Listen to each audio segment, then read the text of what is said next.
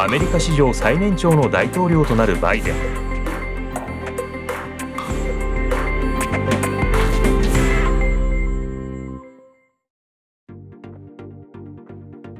2020年11月のアメリカ大統領選挙をめぐっては極めて深刻な対立が起きたが注目に値するのはその歴史に残る結果だ。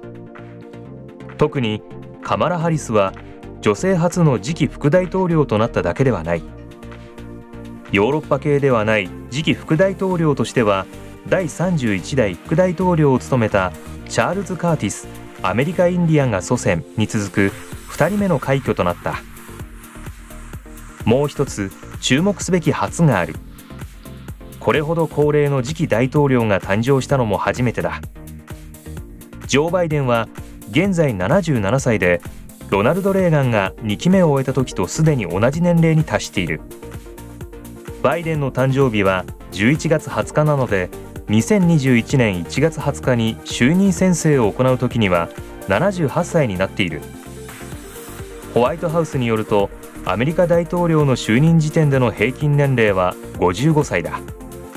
最年少はセオドア・ルーズベルトで1901年にウィリアム・マッキンリー第25代大統領が暗殺されたのを受けて副大統領だった42歳の時に第26代に就任した。大統領に選出された時点での最年少記録はジョン・ F・ ケネディの43歳でこの記録は現在も破られていない。最年長記録はというとバイデンが2020年11月7日に歴史的な勝利を収めるまではドナルド・トランプが最も年長で2017年1月に就任した時は70歳だった。その前はレーガンが最年長で69歳で大統領に就任した。当然ながらバイデンの年齢は大統領選の間に争点となった。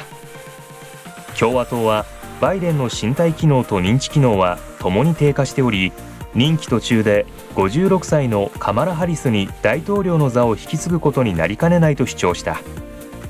バイデンは2019年4月に ABC のトークショー「ザ・ビューに出演した際自身の年齢をめぐる懸念に言及しそう疑問に思うのは最もだと述べた。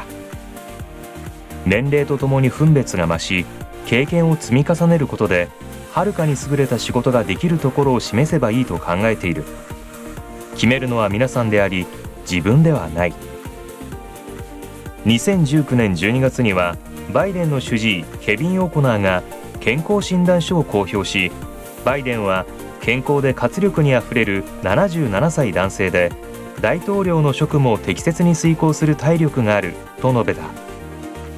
年齢をめぐる懸念は1984年に2期目を目指して大統領選を戦っていたレーガンにもつきまとったがレーガンはそれを利用して選挙戦をひっくり返した。対立候補ウォルター・モンデールと2度目のディベートに臨んだ際年齢を争点にすべきかどうかと尋ねられたレーガンは次のように答えた。私はこの選挙で年齢の問題を取り上げるつもりはない。モンデール氏の若さや経験不足を政治的目的に利用するつもりもない。これには聴衆もモンデールも思わず笑ってしまった。レーガンがその年の11月に圧倒的な勝利を収めたのはこの切り返しのおかげだとされている。